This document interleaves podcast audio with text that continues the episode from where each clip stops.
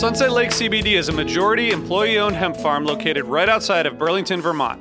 Before they started growing hemp, Sunset Lake Farms produced cream for Ben and Jerry's. Sunset Lake CBD doesn't use any pesticides or herbicides to grow any of its hemp plants, and they use organic fertilizer and other sustainable farming techniques to ensure the long term health of the soil and to minimize their carbon footprint. So, like all of us, my days are really stressful. By the end of the night, my kids are in bed, I'm taking a minute to chill, but I'm still unwinding. I recently started using the Relax gummies infused with CBD isolate, reishi mushroom extract, and ashwagandha root extract. I'm really glad I tried these because they really helped me get ready for a good night of sleep, and I really think I sleep better, so I'd highly recommend it. So check out Sunset Lake CBD today at sunsetlakecbd.com and use the code HFPOD for 20% off your order. That's sunsetlakecbd.com and use the code HFPOD for 20% off your order. Farmer owned, Vermont grown, Sunset Lake CBD. Hey everyone, it's Cam Hurt, host of the Best Show Ever podcast, and we have got a second season coming out very soon that I am very excited about. Got some very cool special guests, including musical acts that we all love, like Karina Rykman, Daniel Donato, Jake Brownstein from Eggy, Rick and Peter from Goose, and many more. Tune in for new episodes dropping on Osiris Media March 5th on the Best Show Ever podcast. Osiris.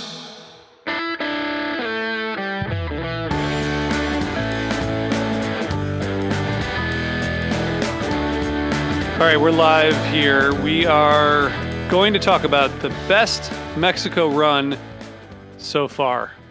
Best this year. Hey, we've got, Is it the got best? one. We'll Best see. ever. Maybe. It is. Maybe. We'll It is. see. I got thoughts on that. Well, Oh, we boy. could, I rank, mean, we could I don't know look at the rankings, but we can't.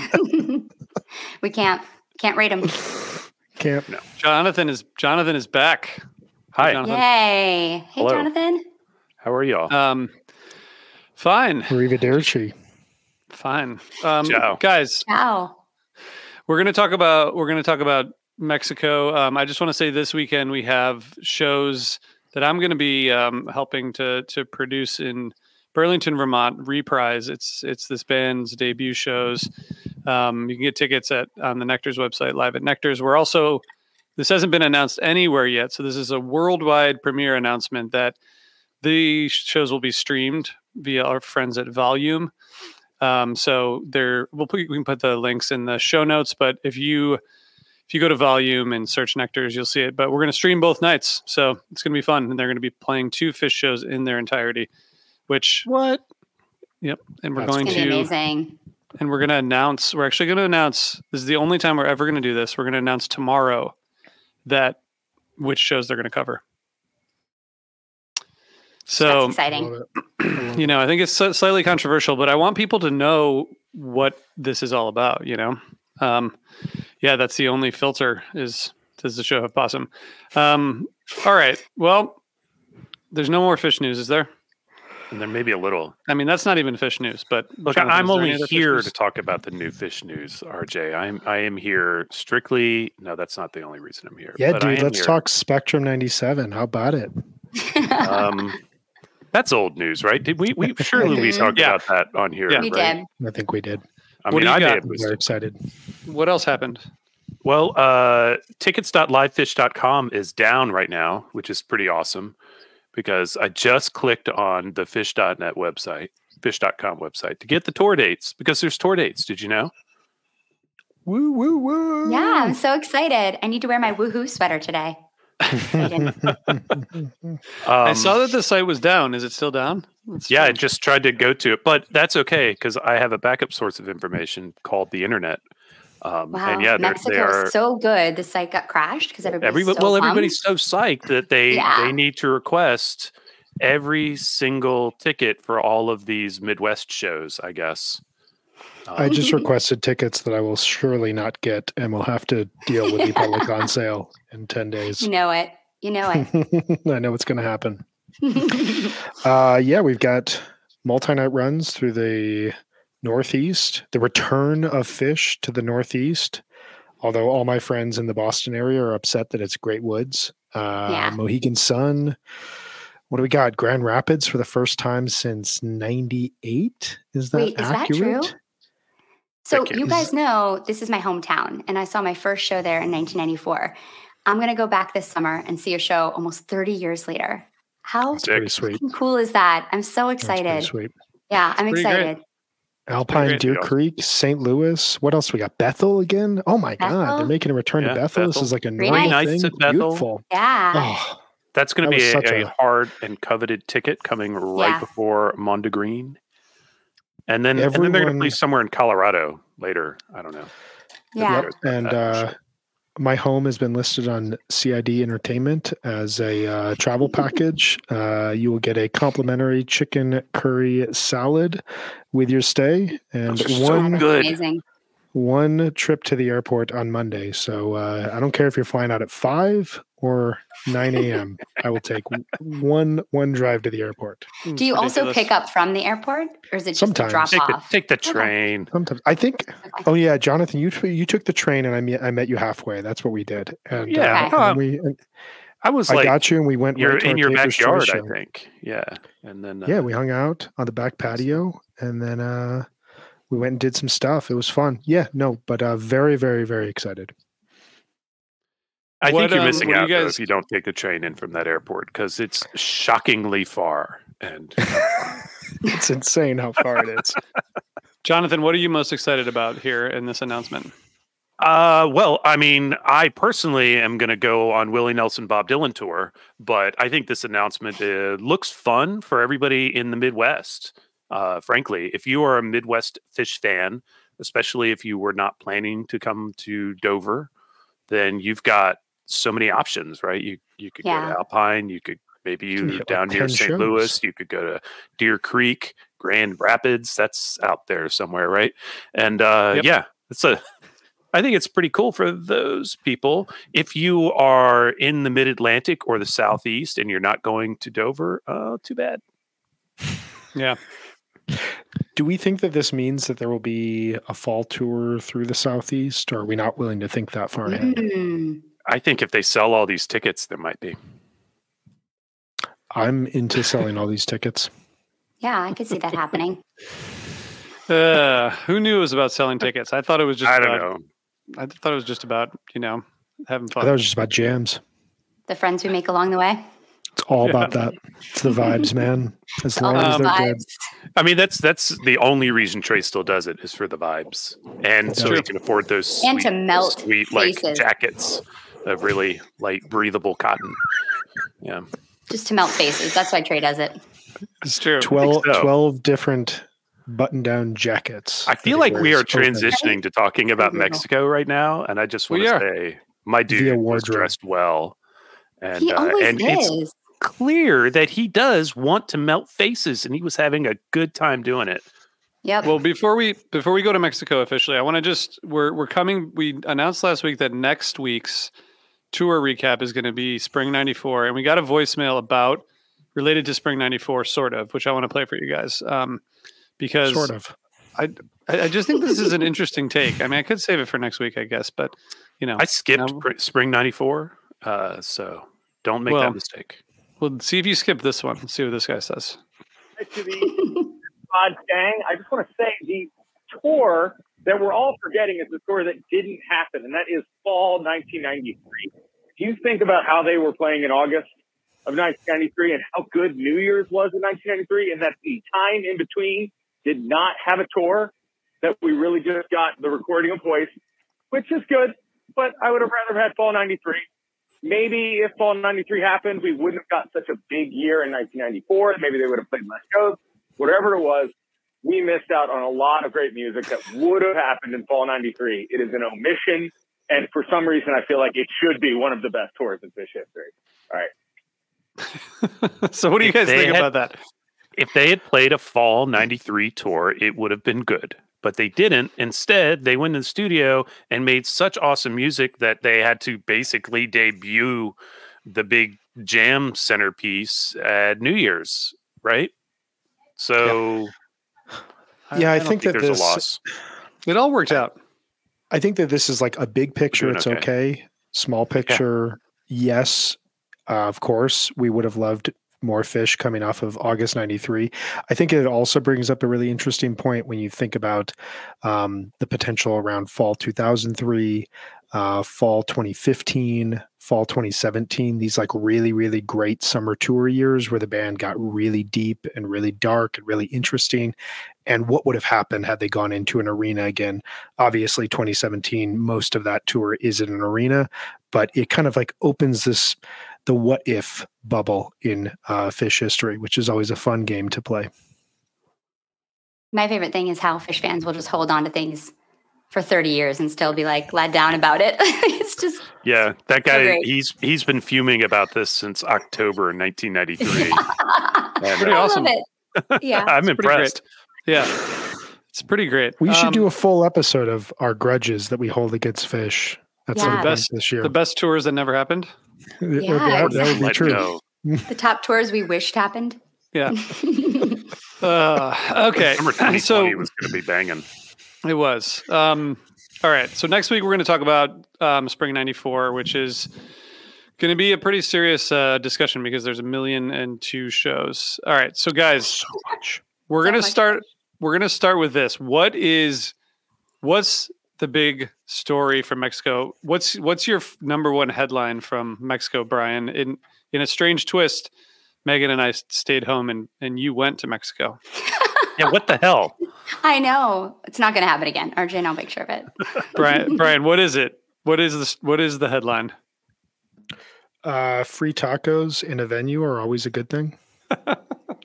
um, no. Uh, wow, you really want me to start with my hottest take, or do you want me to start with my medium Ooh. take? It's up Big to you, man. headline. Yeah, yeah, yeah. We're going for the clicks. Fill You know, all of probably. the space. the clicks. Based off of a few conversations I've had, and based off of thinking far too deeply about things as I'm wont to do, uh, my big headline is that this was the sound check for the Sphere.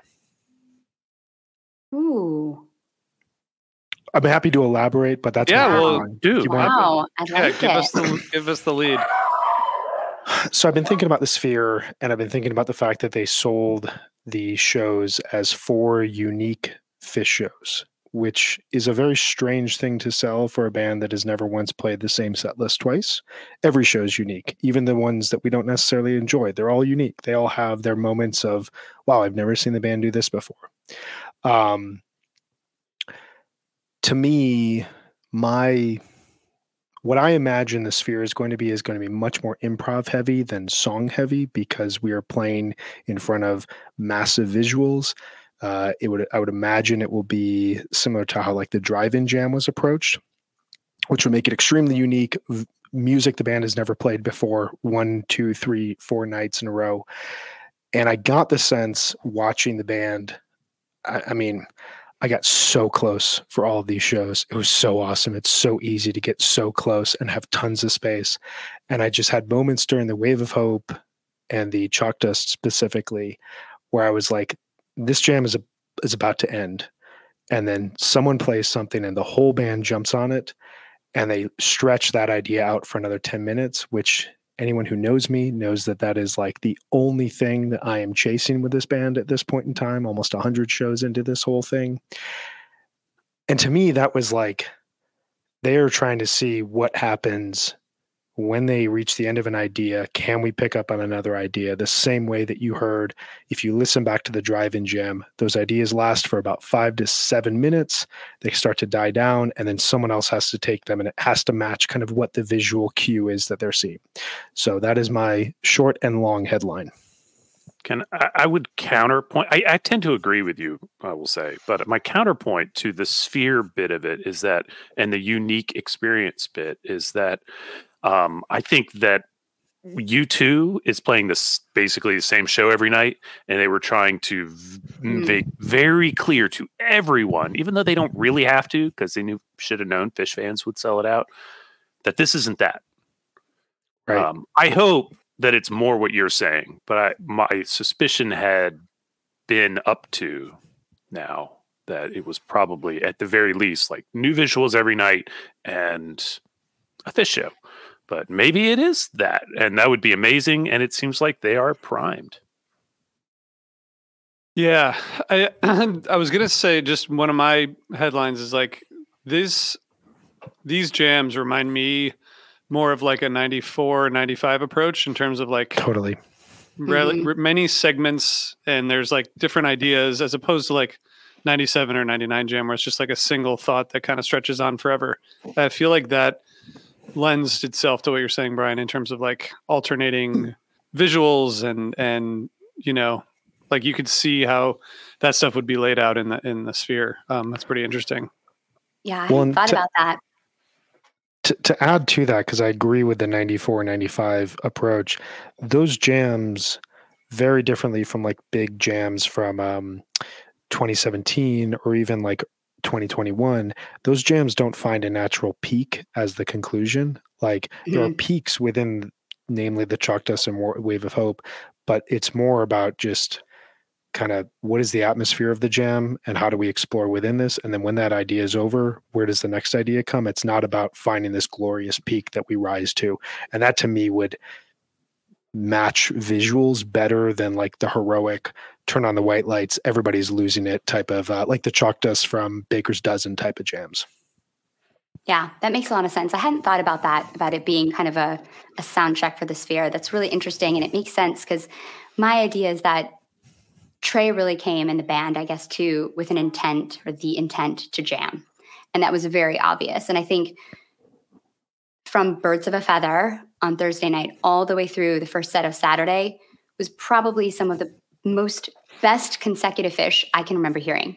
You know, I I'm not that great at remembering all the shows, but when I think about when I've been that captivated by a run, it's been a really long time. I think that I've been captivated by shows or jams all the time, but to have that consistently good level of playing with that many like intense jams, I don't remember a time. And I think about the type of jamming it was. It's the type of jamming you'd expect to see on like 1230 at MSG or like two weeks into a run at like a Midwestern, you know, arena. It's not the type of jam a band plays on the beach for a vacationing crew in their 41st year. It's just not. It's wild. And it was so thrilling. And it's I think Dave that, and Tim the weekend yeah, before. exa- exactly. It's not it's not chill. You know, it's it's intentional and the mastery that they showed over their gear and their effects and the soundscapes, it was just, it was completely captivating. I can't remember a time that I was on the couch that I felt like I did this weekend. So that kind of leads to my big headline, if I may, which is that Phish played multiple complete shows back to back in 2024, an even numbered year. Yeah. Phish Phish came out and really delivered. Not just like, oh, there's this good jam, but the other set is kind of bullshit, or none of that. None of that. Like even the haters are lining up, going, "Yeah, it's pretty good." Because Yeah, it's it's better it. than that. But even the haters can't really deny it. Um, absolutely, just stunning play. Even the first night, which doesn't like get it, it will never get lauded the way the rest of the run will be and it and it maybe it doesn't deserve to is actually pretty good for a set of songs and a one set show um it doesn't ever really go hard except for like a little bit of down with disease i think brian you and i texted about that and uh eh, but It had it's, it's not bad um it had, it had moments for sure. Yeah. I think that whatever the band, whatever was going through the band's mind, and whatever like, you know, intentionality or not, or just like spur of the moment, who who who knows? Um, there were certainly moments on the first night, the last few minutes of the disease, the life saving gun was hot. specifically. Yeah. right in the middle it got Um, really intense and oh. weird and yeah I, yeah, like that, like the whole place just like shifted when that jam started, and and and then they returned to that a night later, and then we were that was the space we lived in. I mean, Yeah. Meg, you you're not wrong in calling out like from birds of the feather on like is when it was like to the max. was the but even the first Yeah. chunk of that set, including my soul, was good Phish, even if it wasn't you know your favorite Phish because it was my soul or uh, whatever um, or Roger Megan. Um, it was all pretty good. Like I, I, I was really pleased with the consistency of play throughout the weekend, and that, again, as I say, in an even numbered year across three or four shows is pretty impressive. Agreed. I think another um, one of the headlines I had here is when a 15 minute tweezer is the fifth most interesting jam of the night. Yeah, and that tweezer weird. rocks too. Yeah. it's not. It's not like a just a regular fifteen minute tweezer. Like it gets I wild. went I went to bed before that tweezer and uh, which you know shame on me but i was tired because you know i had only been back from italy for a few days or whatever so i went to bed during wave of hope because i was just tired and i got up next morning and i looked at the set list and i was like well odds are they're out of gas only a 15 minute tweezer and no totally wrong i was totally wrong and love being wrong about that when i put it on and i heard that tweezer i was like holy crap they're Oh they're God. going for it and yes it ends after only 15 minutes but it we had this weird two gym sandwich thing that was really cool too so can't Yeah. hate it when they dropped into that tweezer, I was like, this guy gives zero fucks. Like it was just such a badass move to do. Like I'm just gonna drop tweezer here because I can. It was so good. Yep. Yeah, that was a moment of complete shock. And um, I mean, I think the other thing, just from like a big theme standpoint, um, the relationship between Trey Anastasio and John Fishman, you think it peaks, and you think at various stages of their career it peaks, and their, you know, collaboration and their ability to just communicate via music that like whatever happened when Trey heard this guy drumming in the middle of the afternoon his freshman year in college, uh, there is no end. Like there's no bottom to what these two can do. And you there are so many moments listening back to these, and there were so many moments in the moment watching it where they're just playing off of each other. And they're playing like everything that we talked about loving last year from the spring to the joyful jamming of the summer to kind of the darkness that reemerged in the fall to even like honoring their greatest story on New Year's Eve you see that continuing you know? And and there's always that kind of wonder like well they just finished a really big year. Is the next year going to be something of a transition? And who knows what this year has in store? But what we know right now is that those two can continue making music together in a way that like showcases their friendship and their dedication to each other. Um, and then beyond that like i mean this was my favorite mike gordon i've heard i, I don't even know how long. He was so Totally loud. He was so in command. Um, there were jams where it clearly shifted based off of what mike gordon was doing. Talking about the life-saving gun like I just watched him and Fishman the whole time because neither one of them were doing anything very complicated. They were just holding down this groove, but Mike was the one who drove all of that. Um, yeah. Yeah, the, Yeah, the and- rhythm, and- the rhythm this week, like the rhythm undercurrent was so strong that like that allowed you know Page and Trey to just like go off, and that was what made the soundscapes I think truly like moving. I kept thinking that I was so blown away by the rhythm. Mike has a new bass, right? Sounds amazing. Is he So playing it- that all the time during the run, or I had trouble keeping track because it looks the same, but it's a longer scale length to his other yeah, Sarek bass. So I don't know if he was switching off. I know he played the newer one on the sound check because he talks about it after the big Yeah. jam. You can hear him talk about it. But um, eh, I don't. I I have to think he must have been, or but I don't know. And either way, dude was definitely killing it. Everybody was playing Yeah. very well. And it was it's a good Phish band. they're kind of good. Yeah. Um, guys, okay, so here's a question for everybody. What is your one keeper if you only if you could only keep one jam from the weekend? What what Yeah. would you take with you? Jock guest. I, um, you, I can't do that. I, I, I think I would take the last 10 minutes of the Wave of Hope. Uh, they reached a place musically. I mean, two things happened. Uh, one, I'll just speak personally. Um, like I, the last 30 minute jam I saw was Coventry split open and melt. And around 25 minutes, 26 minutes into the Wave of Hope, I, I you know, I jot down when this song begins, and so I knew where we were at. And I was like, going in my head, like, how many 26 minute long jams have I seen? I've never seen a 27 minute long jam. And I, I, was just like, and then I, I started to see, and, you know, as the band keeps jamming, I was just like, this is, this is going to happen. And, um, you know, then it went past the Coventry split open and melt, and I just, I was kind of losing it. But musically, they reached a space that the only other time I've heard them play like this is, um, like midway through the tower jam when it gets really quiet and dreamy and also um, towards the in quotes quadraphonic toppling segment of the cypress sand. Sorry meg. Um, you just um, have to laugh about it now. I do. Um, where it's like it sounds like the type of music that you can only play in the middle of the night when you've been playing music for five or six hours. And they've talked about uh, like Page talks about it brilliantly in the It DVD that like sometimes you have to play through a lot of challenging music to get to a point where you play music that is completely trans um, transcendent and outside of your own you know personal way of thinking and outside of your own consciousness.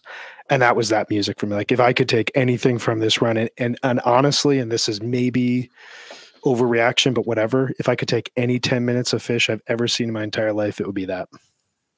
Oh my god so what that's about you jonathan good. I can't compete with that uh, answer really, but I honestly think that the uh, the Axilla coda was, that was good. Yeah, fucking amazing. I listened to it again today, and it's just so good. And to, to just to play that and then just like put their instruments down and Oh. walk away. I know that was so Like badass. Walk off that was with that so badass. jam. Fuck yes. Fucking mic drop. So awesome. Oh, Uh, oh, I- Also, but, that- but everything you guys said too. That's a, that's another question that I have, which I'll I'll tell you mine in a second. But go. we were talking about shipwreck wh- a week or two ago. So are I know, they that was weird. I think they're listening to us. are they listening? That was weird. That was really weird. All right. which one do you think is actually listening because i don't think I mike don't know. Mike i mean it would seem like it would be mike i think it'd be funniest if it was Page. It's Fishman. It's Fishman listens. He If listens and like- laughs at all the dumb shit we say, and he goes into the rehearsal. It's like, Did you you gotta hear These this. idiots. Because These these guys, they think that we, you know, yeah. Yeah. Yeah, exactly. That's a good. That's a good guess. That's a so good guess. I, I would. I would take the wave of hope. Also, I mean, the, the chalk dust is outrageous, but the wave of hope is. um There's something about the the way that it um flows that I think is like a little more. It's a little more cohesive. Like I think the chalk dust is just like it's, there's just so many different things Sure. going on. But I, but I, but I like it. Like I love the layers. I love the just. It's just like all. It's just them adding layers and changing dynamics constantly, and it's all flawless and and great. But the wave of hope kind of like I feel that like was is a more listenable piece of music going back. That's so Like, interesting. I deeply feel like I need to listen to them back to back because I haven't been as transfixed by jam as I was with Chalk Dust since 12 30 19. There's Who's just got that kind of time? There's just something about this jam. It has such a narrative arc. It's like a story being told. It's so unhurried. And it's just, it starts with that like adrift kind of floating feeling. And then it moves through so many different sections. I mean, you've got like your funk, like industrial funk. You've got like your digital soundscape, you know, that like apocalyptic sound. You've got like that like urgent escape route feeling. And then you're like following the bubbles deeper and deeper. And then you're like clutching the rhythm. And then there's like a lifeline as the world falls away. And and then there's like this march of the like weary but determined survivors at the end. And then the end is like you get to the shore and then there's the boat that's gonna like take you away and save you. And you like look back and you're like watching where you used to live. It's just, it's so dramatic. And I it's like my favorite thing I've heard in years. I, I've played it three times, which doesn't sound like a lot, but it is for someone who you know, is doing their best to make the time to listen to four fucking nights of music and like and have a job in a real life. It's 40 minutes long, so three It's 40 times. is- minutes is a good chunk of change. It's a good chunk of time. I'm obsessed with it. I love it. I have So- definitely started it a couple times and not been able to finish it for that reason because it's like I'm not going to listen to this in the background. I have to. Um, I, I think I would just give like just two quick additional highlights to um, the birds of a feathers we talked about, which um, yes. Yes. I think that's when I first texted you. I didn't even realize you were there. And I was Oh, like, yeah. Oh, you holy shit! Well, how did that set happen? You know, I I went to when they started my soul. I turned to my wife and I said, "I'm going to the bathroom," and I was just not very happy. I knew it. I texted. I was like, bathroom break. I knew And Brandon's I- going to the bathroom right now. and and the and the way that there's That no was the line. service up by the stage, but as you get back towards the food vendors and the bathroom, suddenly you get service again. And so I started getting all these texts of people laughing at me or telling me to go take a piss. And I responded to everyone that, you know, this set deserved in my soul. And then as I was coming back, they started birds, and I was like, okay, maybe we have something here. Um, and then it just kept going. And when you listen back to it, without the anxiety that someone like myself feels, where it's like, are we going to cross that line? Are we going to are we going to keep going? When you listen back to it, just with like the pure enjoyment, um, the amount the the insanity that Jon Fishman's playing with just like blows my mind. And then another one is is the Kill Devil Falls, which Kill Devil Falls was a huge huge jam in 2023 and it's only 11 12 minutes here eleven but man fifty it gets it gets everything out of those Oh, and it yeah. drops into this like dance space that um like that is some grooving Phish that is like you pluck 1998 Phish and put it in with all of these new effects and new ideas or 1999 that kind of like millennial dance space that Phish could get into it is some just stunning stuff. Um so i mean it's just it's scattered everything's all over the place. There's so much I think the So I- is something I want to mention too, as just being so much fun. Just like such a fun funk jam. And there wasn't like a ton of that this weekend, but this one is so dancey and just buttery, silky smooth. And then they have these like really shimmering spaces in the crescendos. And I just, I've listened to this a few times too, and I, I love it. The uh, I I want to follow on uh, Brian's mention of, of Kill Devil Falls for one reason, maybe two reasons, because the segue into Wading in the Velvet Sea was Glorious. gorgeous, and they Mhm. did that earlier in the set too with Ghost and Fast Enough for You, like Mm. two like perfect like these are and and actually that one two punch of Set Your Soul Ghost. Both of those, I was surprised the next morning to look at the timings and see. It was actually really when I went to bed Yeah. to look at the timings and see they were both under 11 minutes because they both like got there quickly satisfied and then you know one turned into ghost and then the other eased into fast enough for you they were just playing with such great control throughout the weekend Yeah. that Totally. uh, i mm, had a great time with it We are going to get to we are going to get to individual highlights. I just want to tell everybody that, so don't feel like you have to go Oh, through. I all didn't know of if we them were right now. in there. Too late. now. I'm- We're not. We're not. no no i haven't even But- talked about the stuff i really liked Brian, Okay, sorry. good. Go ahead, Brian. I was just going to note that that was my first Fast Enough for You since Coventry. And Oh. I, I realized that in the moment. And I was just like, I was trying to think back when have I last seen this? And they opened the final set of Coventry with Fast Enough for You. It's one of the one of the few brilliant decisions of that. Like, you hear that message based on mm-hmm. like, we're about to break up. Like, was this, you know, I mean, all all the lines in that song that just break your heart, and to get that third song of the show out of Ghost in that way was just man. All right, we're gonna let's do a very quick break, and then let's talk about our individual highlights. How's that sound? Great. This is the story of Whitney Houston, This is the story of Kurt Cobain. of George Michael, of Otis Redding, of Amy Winehouse, of Michael Hutchence, Bob Marley. This is the story of Prince, It's a new podcast series. about how they died, why they died, and why we're still talking about them so long after. It's like nothing you've ever heard before. It's storytelling. But it's more than that because rock stars, They tell us how we feel. They change our mood, they change the clothes we wear, the people we hang out with. the way we remember things. It's them who give us those ludicrous moments, the ones where you're Jumping around, singing your heart out, feeling understood. And it's those moments we'll help you remember, the ones you're thinking about right now. That feeling That feeling. is coming soon from Crowd Network. Just search for Death of a Rock Star on your podcast app. and subscribe now.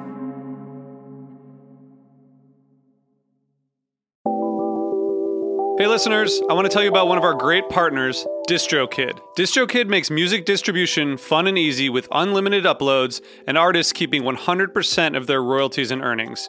If you're a musician and looking to get your music out there, DistroKid is the way to go.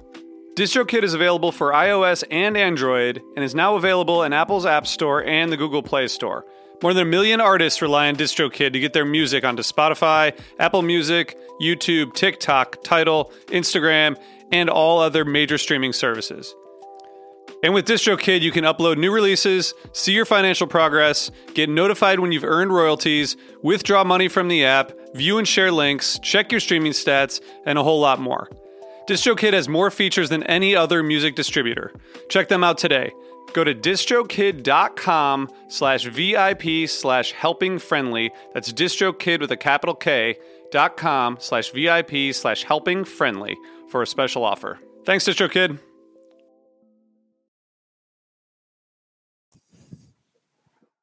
Okay. We're back. Thanks for hanging with us. Um, okay, b- before we get into the, the highlights, I just want to play one more voicemail. Uh, Brian, we have we have some Brian Brian meets Brian stuff we got to go through here. Oh, I know who that is. Hello, HF Pod. This is Brian from the Attendance Bias podcast. I just want to share one or two. To uh, first say how much fun it was to meet and hang out with Brian Brinkman for just a little bit before one of the shows, but still recovering from this four night run, this amazing four night run, and just reflecting on how much Phish did and how much they didn't do. That they didn't play so many of their most beloved prog rock inspired songs like Reba, Split Open and Melt, David Bowie, You Enjoy Myself, Divided Sky, pretty much all of Junta, uh, almost, um, and very few, if any, Gamehenge songs, depending if you consider Possum one or not. But We they do. still pulled off back to back to back shows with incredible jams, deep stuff that I don't think I've heard the like of since maybe 1999, 2000, or anything as groundbreaking since maybe 2013 or 2015. So I think their message is, you know, we played Gamehenge, we've done, we, you know, granted every fan's dream on New Year's Eve, and now we're going to play mostly everything new within the past, you know, five or 10 years, and we're still going to blow your minds. We're not a nostalgia act. We're never going to be a nostalgia act. And if you come and show up, you'll be rewarded. So I have a lot more to say to it. But again, I have my own podcast for that. But uh, thank you for podcasting. I can't wait to listen to your Mexico episode. Thanks, Brian. Brian. Um, Awesome. Could Brian, do you want to say? I want to. I want to kick off this segment, but I, I want you to. I want you to please. respond if you have, want to say anything. You should probably Well, say I that it was just- so nice to meet him. Yeah, I should probably right. No, it was it was genuinely. I've I've I've podcast with uh, with Brian Weinstein a few times. Um, he's an incredibly nice dude, very very knowledgeable about Phish, and uh, we were trying to connect all day. I think it was Saturday, and uh, we would leave about an hour before doors and kind of take a golf cart over to the Nizuc pool, and then walk from there. And we met him there, and just stroll along the beach, talked a little bit, nerded out a little bit, um, uh, and then parted ways as we went into the show. I think we, we were in different areas uh, inside, but it was so good to just like connect with another deep, deep Phish nerd and be like, are, are we are we experiencing the same are we on the same level here? Is this just as good? Uh it was it was outstanding. So very very awesome dude. But i do just want to say really quickly his his comment about the new songs is um i mean i'm just looking back at the set list because i remember thinking it in the moment but like thursday song i heard the ocean sing i still consider a new song wave of hope oblivion friday blaze on sea of stars number line saturday howling no men ruby waves ether edge life beyond the dream like these sets were Yeah. packed with new songs these are not classic Phish shows on paper and yet they're classic Phish shows in our ear The the well is going to be like a full set at the Sphere. There's just going to be a full set. So sick. Oh yeah. Like oh my god, happening. that's gonna be amazing. Let's talk about individual highlights. I just want to say that the re- the way that I know that these shows were great, the Thursday and Friday shows at least, and and Saturday too. So remember, like back in the day when you'd get the tapes and then you'd like put them on, and you'd probably, you know, be hanging out in basement or someone's basement or something, and then like 20 minutes into a jam, you'd like forget what song it is. And then Yeah. you'd be like, what Yeah. the fuck? What song is this?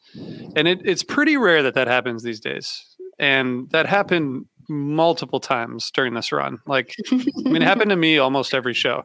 And to me, that's like almost the most important thing that there's just this, this insane like point where you're like, what are they even doing? And that's like kind of what we, that's one of the things we go for. Um, I, I just, I, I want to mention quickly song I heard the ocean sing Thursday.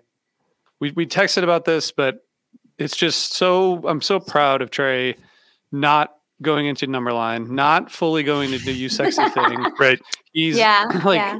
amazing amount of restraint and you know that jam is kind of like maybe slightly overlooked because there's so much else but it's a really good it's like very upbeat it's, it's it, it, but it really like pushes and you can tell like you, you guys said sort of intentionally pushing forward. And um i was thinking that maybe that's like they were just content with kind of the music happening around them but maybe they were more intentional than i was giving them credit for. And it's probably a combo of the both but i just want to mention that jam um who wants to who wants to take it? Well, I'm gonna. So, I mean, there's two gigantic tentpole jams. Um, the 10 minutes of the Wave of Hope is what I would keep with me forever, but I'm gonna go with the Chalk Dust as my main in the moment and re-listen highlight, which may seem contradictory, but I mean, those are I think two of the best jams I've ever played. And I think the thing that you know just made it really special for me was um, I went into that Friday show just being like, okay, I've seen the best. I don't like I don't care what happens the rest of the weekend. And uh, anybody who knows me, that that is not usually the way I, I approach uh, individual shows. Right. And um, you know, I thought the first set on Friday was outstanding. I thought it flowed really well, and I remember kind of at the end of the set just being like, okay, whatever happened last night has not left this band, and you know, it's not like sometimes they'll play a great show and then the next night is almost a reset where they just play a lot of songs. And it didn't feel like that at all. It just felt like even even when jams were ending there were new ideas being picked up in the next Mhm. uh in the next jam. And when they went into chalk dust um like i really enjoyed a lot of the space that they were in in Blaze On but it felt like and i was very close that night it felt as though they were just they weren't breaking through and not that they were hitting dead ends but like they weren't finding that one riff that they could build off of. And i remember watching them and out of nowhere trey just like slides up his guitar and just goes right for the riff of chalk dust and kind of catches everybody off off guard. And in my mind i was just like well mm. chalk dust is it, it- when does dust ever fail like you go into dust and it turns into a 20 minute jam and I was like, well, this would be cool to get a 20 minute jam after seeing a 30 minute jam and like Dust, man. Like the last Dust was MSG, and that was one of my favorite jams of all of last year.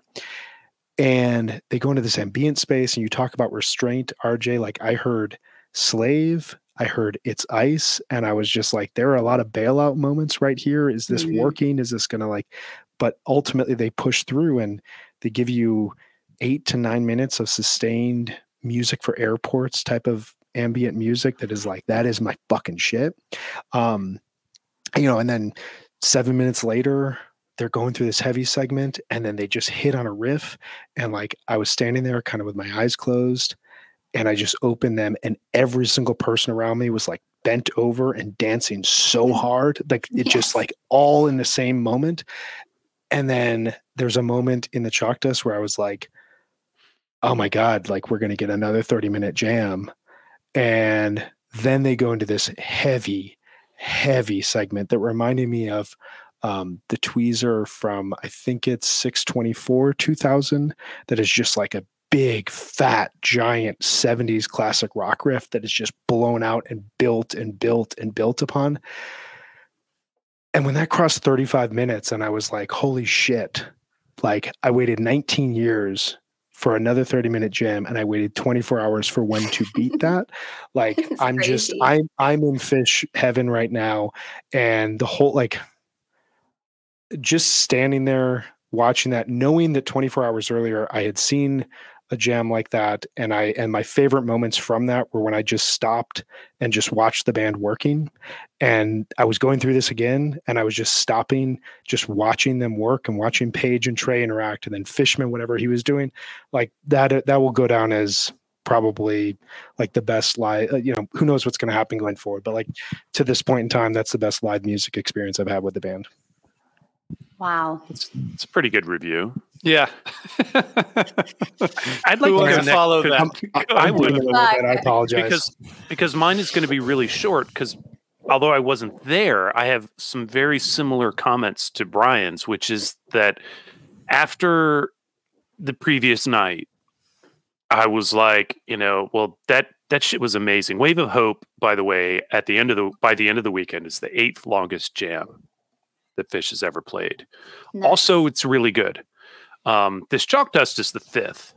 Um, Also, it's really good.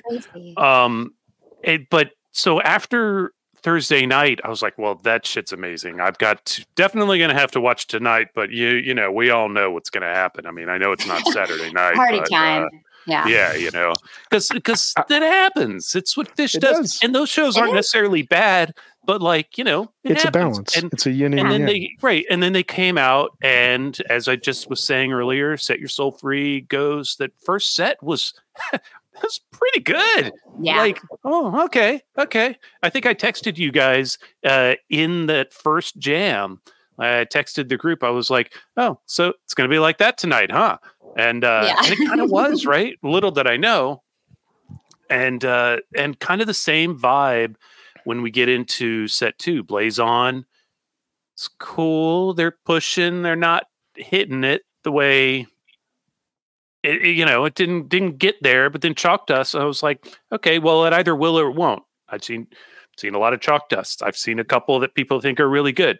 Um and and this one turned out to be like holy crap like it was that thing that rj's talking about where i lost track. I was like how is this still chalk dust? I was on uh on one of the internet things and and somebody was like damn this chalk dust delivers and it was still chalk dust playing and i look at when he posted it i was like dude that was 20 minutes ago. Like what? You know and of course we're long past chalk dust and this it, this is just this is amazing Phish and i think the thing that really cements it for me though is that then they drop beautifully into the Oh, uh-huh. perfect pick of Perfect. beneath Oh the sea of stars So perfect. Perfect. come oh, on Yes. so this is what we want from that song right Yes. like Yeah. it's That's not spot. like maybe maybe make it 15 minutes or 10 minutes whatever but you know that's that's not a complaint that's just like encouragement um it, it was Keep so space. great and, and, it jammed a uh little. It stretched it, it did it Yeah. did and then and then then the number line which i think Yeah. was well placed somebody will Yeah. complain i don't care fuck that guy number line was great there and hood what a great set this set Yeah. is Yeah. perfect it's Perfect. perfect there you go 100%. 100% Yeah. I love love it I love it the way the the way that that dropped into Sea of Stars. It was like oh everyone got to like reflect on what was happening. You know, like right suddenly we were like oh we're all right here in this moment like we've been spaced out in this chalk dust and here we're all here together And the weather's fine. all of a sudden It's like, right there The weather, the weather was fine. The Yeah. was I very. I mean, God, Trey just nailed that. That actually is a perfect segue into something I want to talk about because, yeah, there's more jams I want to talk about. But one thing I think that they were also nailing this weekend was the ballads. They were placed perfectly and they were just played so well. I think about the first night, if I could, on Wednesday. You know, this song uh, followed Down with Disease, and it hasn't done so live since like '94 when they did the Game Hoist show, Game Hoist show. And here it is coming out. You know, it's it's it's rare still, right? Like a 34 show gap, so it's not played that often. But this version of this, it's so quiet. Trey's tone and his phrasing, it was so beautiful. This is probably one of my favorite ballads of all time, and I was crying on my couch. I couldn't get over how beautiful Trey's guitar sounded. He sounded so perfect. And then again with Fast Enough for You, you mentioned it a little bit, Brian, but just an absolutely gorgeous version. So quiet and simple and stunning. Mm-hmm. And then I thought the last one that really hit me too was Mercy. It was a perfect placement for it. And I think that was actually Trey's best vocal performance ever. It was, he sounded, he just had this like kind of, I don't know, if, is the word like pathos? He had this like depth to his voice, this soul, this really kind of knowing sage quality that I've never heard him sing with like that confidently. And he sounded beautiful. It was, it was such a strong moment. And I think that for him to be able to play a song that he just wrote that is so meaningful in such a great spot, I thought his set listing this weekend was on point, but I thought the ballads really stood out. And that to me is when you, see this band like at just the peak too, because they can play these dark, monster, scary, evil jams, and then they can play these quiet, delicate ballads just as well the point where the um the effort to sing the song dissolves and yeah. meets perfectly the the emotion of the song. That's right yeah i feel like that's where he was he was actually finding that. Yeah. Yeah it was really agree.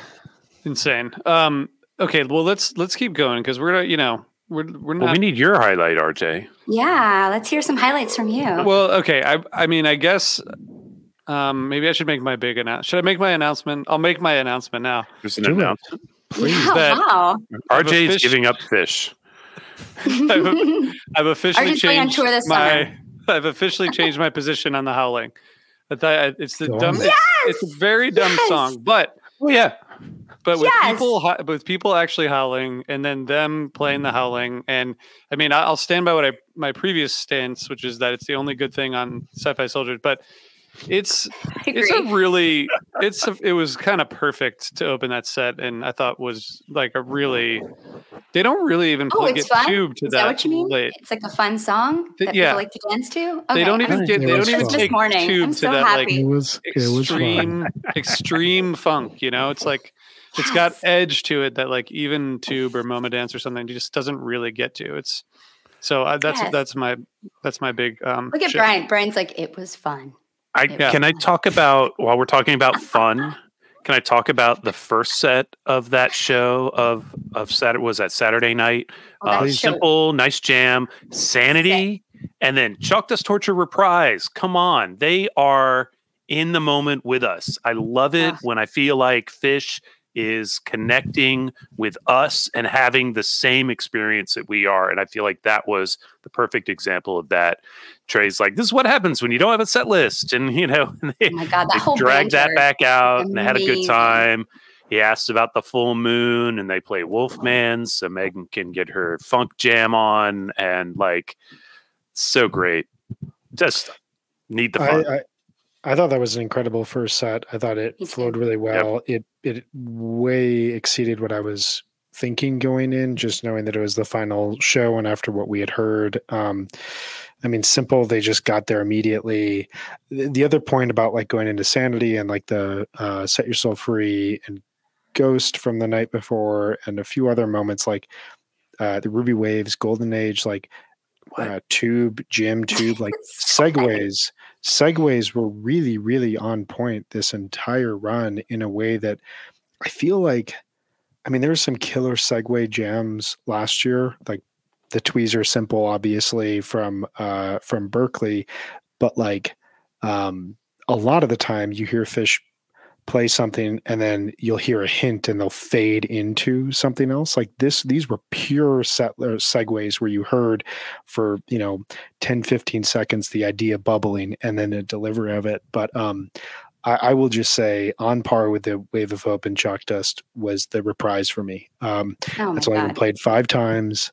Uh one of my very first shows was deer creek 2000 i've always loved just that chordal you know pattern of that song. It's uh, it's it's it's something that should have been utilized as like a full Phish song but it's like a joke we get every so often. Um, and you get that you know meta kind of Trey realizing and you know talking about uh, um, the 40 minute dust from the night before. Yeah. like i am i am well past the point of leaping sky high when this band walks on stage. It's more just like a, you know, old friends, you know, re, uh, reunion. I leapt like 20 feet in the air when they started playing Chalk Dust Reprise. And I like, like I, I laughed so hard. I, I couldn't even update my set list. I was just so happy. I was so like that, that is right there with me. And that is, I'm still, ch- we're all still chasing songs. That's the beauty of this band. is They're still giving us these bust outs 40 years in that some people have heard, a lot of people haven't heard. And so when you catch it, that's just like, it's a little bit, it's pretty special. and he's fucking with us after because he's like, now it's going back in the vault. Right. Yeah. Like he's like Exactly, literally knows. trolling us. He's like, Yeah. yeah, Yeah, what yeah. was it? The last time was 2017. I mean, he was wrong, but still, it was just like so oh, funny Oh, yeah, because no. he's So like, wrong. he's Trey, like, I'm Trey shutting doesn't up. Know the history of Phish at all. No. It's kind of hilarious. He's just busy making it. yeah, no, he doesn't right. have to. That's our job. He's like, sorry. Yeah, He he just, was- that he's a was guitar player. unbelievable. Yeah. Jonathan, what Uh, else you got? I I mean, I think that was kind of my like honorable mention was that that Saturday or yeah, the beginning of the Saturday set, the just the the good fun there um and the meta moments of you know the band realizing where they were. I will also say that um I really liked A Life Beyond the Dream more than usual. Like I'm I'm o- I'm okay with this song. I know plenty of people really don't like that song. I Okay. really liked this one. I felt it was it worked well when it happened. It's played played well. Trey sang it well. Like you know to what you were saying earlier, Megan. I mean, I really liked it enough that I was like, huh, I'm really digging this. You know, Well, one something. thing about that, The best. And this was one thing I noticed being there, like I think one of the cool things about the Mexico run is because of the economics surrounding it, you're not just casually going to see Phish in Mexico. Like you are going to see Phish in Mexico because this is something that means a lot to you. Yeah. And whereas at a lot of shows, you know, they play a song and you'll see scattered people singing it.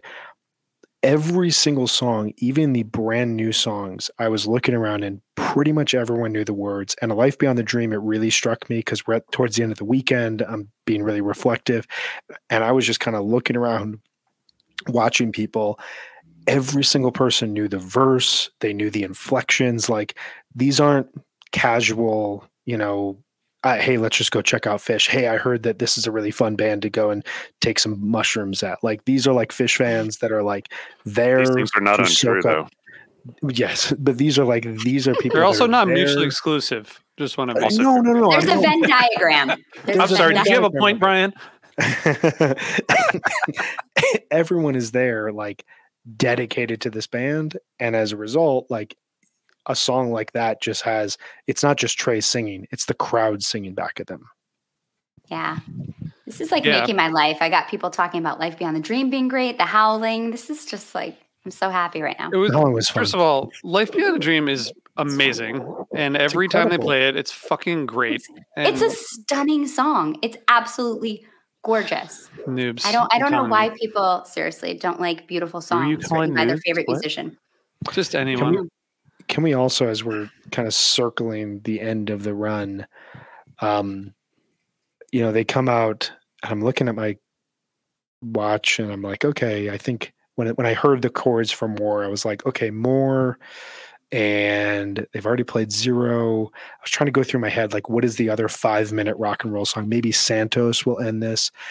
And i trey looks back at fishman at the end of more and they go into 2001 and i was just like so good.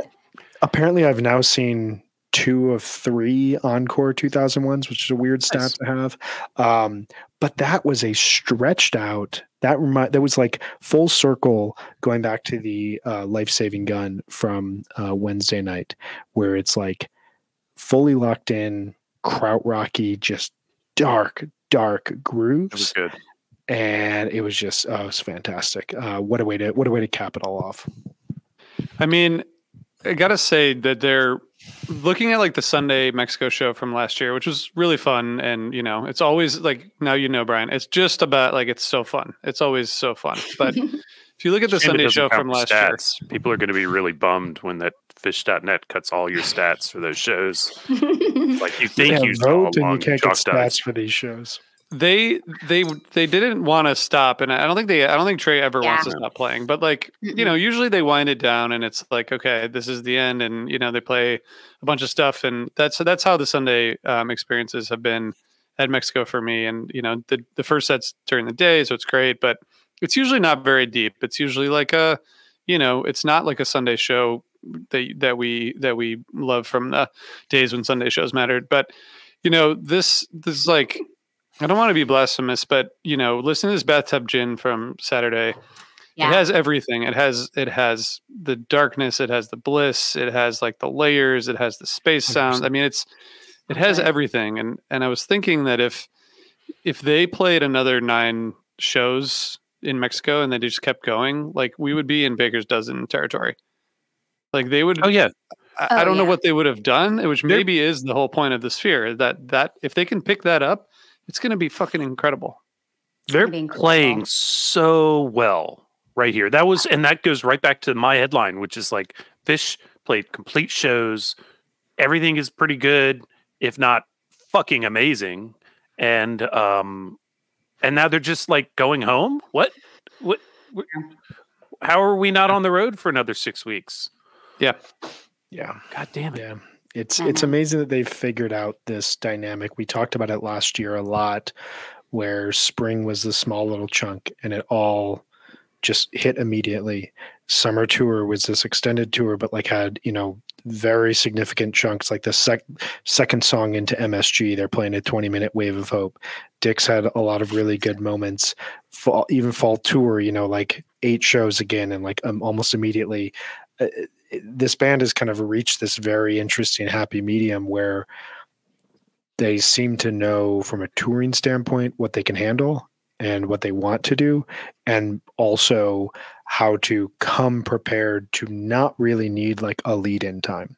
Like aside from like a five or six song stretch of wednesday's show nothing really felt like maybe a little bit of thursday's first set but like beyond that they were ready to go you know they were already in mid tour form if not stronger Soundcheck Jam was good too. Um, really good yeah, yeah that's a great point Yeah, I can't wait. Honestly, I can't wait for the Sphere. I'm not going, but I'm super excited to Same. hear what they're Yeah. doing and to hear that music because this is a good Phish band, you guys. very Yeah. Yeah, I, I mean, I kinda know, I know that they've been playing, they've been planning the sphere stuff for. I think it, you know, it takes a really long time, right? So, like, Yeah. Brian, your theory is makes a lot of sense in in that good. Mhm. this this has been like probably the main thing they've been thinking about for, I don't know, since I mean, since probably before they played the Gamehendge show, probably you know, since last fall. It's been probably it's a long time in the making. I know that the like the Dead and Company stuff is already being like figured out, you know, for summer. So like maybe that maybe maybe that's where we're heading here. I don't know. I, I have a question though to to wrap up. Are we going to get more new material in 2024, and and how much do you guys expect to hear new songs that we haven't heard yet? Not till summer. i agree with that i would be insanely shocked if we don't get more new stuff i just think trey is constantly writing I think with the way that they're jamming, to me, it sounds like they're going to be writing together if they aren't already. It's a really interesting way to put it. The other thing I would say is like, you know, aside from Chalk Dust, most of the bit like when they played Life Saving Gun on Wednesday, they had played a lot of old songs to that point in time. And the mm-hmm. second they jumped into that, like I cannot The doors were open. The just Yeah. the clock was on them for the break. it just it just it. was like I, once that started, I was like, and suddenly Phish awoke. Like it was a Phish show. It was fun. Ocelot on the beach, man. That is my vibe. I will be there for that to the end of time. But like the band that was playing Life Saving Gun and jamming Life Saving Gun was not the band that had played for the previous hour. It just wasn't. The lights were different. Yeah, the band looked like up. Intense and focused and the music just immediately clicked that's a new song that is probably going to take off this year and i think that they have to know at this point what we all know new songs are the keys and you know the the endless ideas it almost doesn't matter what the song is it's just going to lead somewhere. So the year looks like this, right? As far as we know. they've got the Sphere. Sphere is going to be special. We're now uh, based on this conversation. I think we're thinking jam heavy. I think that's not crazy. Probably pretty accurate, but special. Summer tour, maybe some new songs. They're going to slay. They're going to blow off a shit ton of steam by the time they get to Mondegreen. Dick's is going to be good. You'll get all the leftovers in Colorado. You know, you guys don't care. You'll All so them. high up there. in Grand Denver. Rapids is the sleeper fine. show. We got to have Grand one rain, rain show. show. Everyone's so high rain there. show. Everyone's Um, yeah, exactly. They'll be they're all so stoned they don't care. And then and then and then what's the rest of the year? But um, which I guess we'll Halloween. know sometime this summer. And maybe a Halloween this summer. This not this summer. Halloween this Halloween. Bring it back Halloween to in AC. Yes. Uh, yes, Boardwalk Hall it. is a fire trap, and I, you will not. That that place is. I, I was last time I was in there on November first, whatever that year was. They last played Halloween there. I was terrified that that building because people will. Something goes wrong, people will die. So Yeah, but um, Atlantic is terrifying in general. Like, Atla- you well, that- die- just the But But then you die compounds in it. Atlantic City. That'd be awesome. yeah, seeing Phish. Well, Like, That's so Great trite. legendary. Come on, Great you know, they're- like I don't want to die slipping in my bathroom or in Atlantic City because that's just it's been done. But, uh, what's what what's your um what's what's your number one or last takeaway from this this run? Brian, you should go first because it's it, it was Mhm. your it was your run. It was for you. It was for it me. was for you. This one's for Um, you. You know what, man? I'm gonna go off of the music, and I'm just gonna say the uh, service staff at the Palace uh, resorts are they're fucking amazing people. I was in complete awe of their service and their care and their dedication and their endless fucking work. Uh, I have not been to, excuse me, I have not been to a resort like that ever. I had not been out of the country in almost a decade. I had not been to a place that reminded me of Southeast Asia in a decade. And it was this like big, you know, remembering of what, uh, you know, that type of experience of being a white person in that era, part of the world is. And um, those people, man, uh, they're not going to sit on those beachside uh, uh, benches and cab- under those cabanas and have someone wait on them, but they treat you like you are in paradise and they're so kind and they act like they know you and um, just total hats off. Like they uh, most of the time that you're there you're not at the shows and you're interacting with service staff that is making the experience um, and uh, I, I hope we tipped as as best as we could and i hope that we made uh, their their lives a little easier in that sort of standpoint but um, what a from everyone who just out of nowhere a golf cart would appear and would be like hey you need to go to your room where do you go? Oh it's okay to you know you go and sit down at los tacos and someone comes up and wants to you know get you a drink. Uh, i had a guy who was joking around that all of my virgin mojitos were triple virgin uh, the whole time which you know just like just playing around with me um, Nice. I don't know, man. Like they're just awesome. really wonderful people, and without without them, uh, the whole thing, you don't get to feel the relaxation that you are seeking, and uh, the the the the resort does not run the way that it, it needs to run for for what you are uh, trying to experience. So just total hats off to those people. Amazing, amazing, amazing stuff. Yeah, I agree. We took our family to the the Palace Cozumel in December. We're like, we're going, we're going to that. It's a ridiculous way to spend a few days just because of exactly what you're describing. Megan, what's Yeah. your what's your takeaway? Well, I think this was the best Mexico ever. And I'm just so blown away by this band that they reached this peak of delivering this Broadway level performance of, you know, their epic story Gamehendge, which has had to be a dream of Trey's since he was before he even can believe that that could be a dream, you know? And to come to a beach in Mexico in their 41st year and just burn it to the ground with incredible set listing, incredible jams, banter, jokes, playing old songs, playing new songs, and just brings so much energy. I just I'm completely in awe of this band and just feel so lucky that that we get to experience it. And it was the most intense experience I've ever had, like on couch tour. I just I felt so connected to the music, and I'm usually very distracted on couch tour, but I was really into it, and I think that's a testament to how strong it was. Jonathan, what do you got? I don't know, man. It's like uh, Phish. They're good, right? They were good when I started seeing them. Turns out they're still good. Uh, it's been 30 years. Um, still good. Uh, pretty consistent, except for the times when it's not. Um, I, I'm excited for what the year holds. Yep. Me too. Yep. I think Phish is RJ, what back. do you get? Phish is back, baby. All over again. They again. never left. They never I left. Uh, well, you know, I got some. I got some I Uh, some play. of us went to Alpine 22, would argue. there, right? I think this. That's I why think, I'm not going. That's why I'm not going. I'm still in the 100%. 2005 broken heart attack. differ, actually.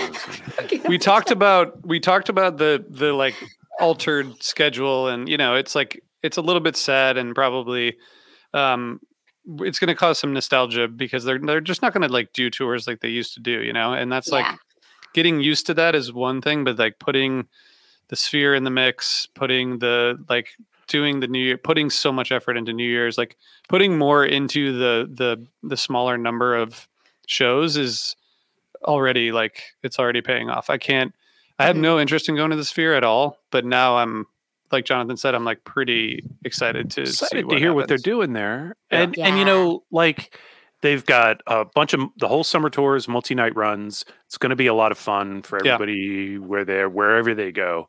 And I think Phish is going to be ready to deliver. And I'm curious. I really want a fall tour so I can go see them at Hampton. Well, and you've got to imagine that we're all going to have a chance to see them at the Sphere in coming years. This can't be the only time that they Yeah. do it, and you've got to imagine we're going to be able to. Tickets will get easier as as this all evolves. Sure. And I- uh-huh. i really hope that i really hope that fair. they play at hampton so i can go see them with jonathan that would um, be great. It's been a while. it's been a while all right so next week guys do your homework spring 94 Got a There's lot to 100 listen There's to. 100 shows, so we got to listen to them. But we're coming back next Wednesday. We only have Mhm. eight days, guys. So oh God. I- I'm busy then. You guys Yeah. have fun doing that, and. I'll be back next time we do something else. thank you, Jonathan. Sometime. Awesome. it's good to Thanks, see you. Jonathan. And it's good to see everybody. Thank you, Brian, guys. what do you, Brian, what do you got to say to, to wrap it up? I, I, I had uh, planning for Jonathan's next episode, but we'll do that offline. And nobody wants to hear that. I, Yeah. I, I can't I, I can't I can't give away what we're doing. Nope. Uh, Secrets. Secrets. Nope. secret. But you guys are gonna like it. You guys yeah, are gonna, gonna love like it. yeah, you are. All right. Bye, everybody. See you guys.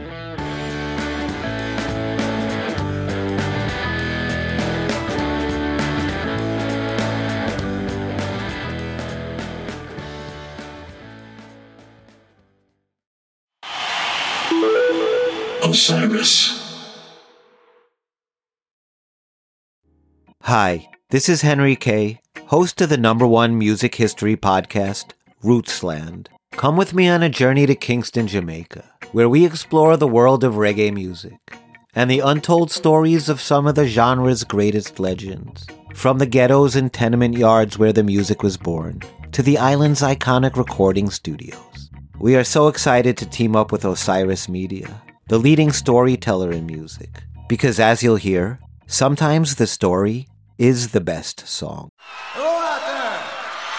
Yes, hello out there, everyone. I'm Hal Schwartz. And I'm Flynn McLean. Together, we host None But the Brave, a podcast dedicated to the music and career of Bruce Springsteen. Bruce and E Street Band are on tour right now for the first time in six years, and we're taking a detailed look at what's happening on stage in our bi weekly episodes. We've also been recently joined by some very exciting guests, including rock journalist Warren Zanes and Steven Hyden, Backstreet's Magazine founder Charles Cross, and Barstool's Kirk Minihane. If you're a diehard Springsteen fan, this is the show for you. So please subscribe to None But the Brave on your favorite podcasting platform, and we hope to see you further on up the road. Thank you so much. We'll be seeing you.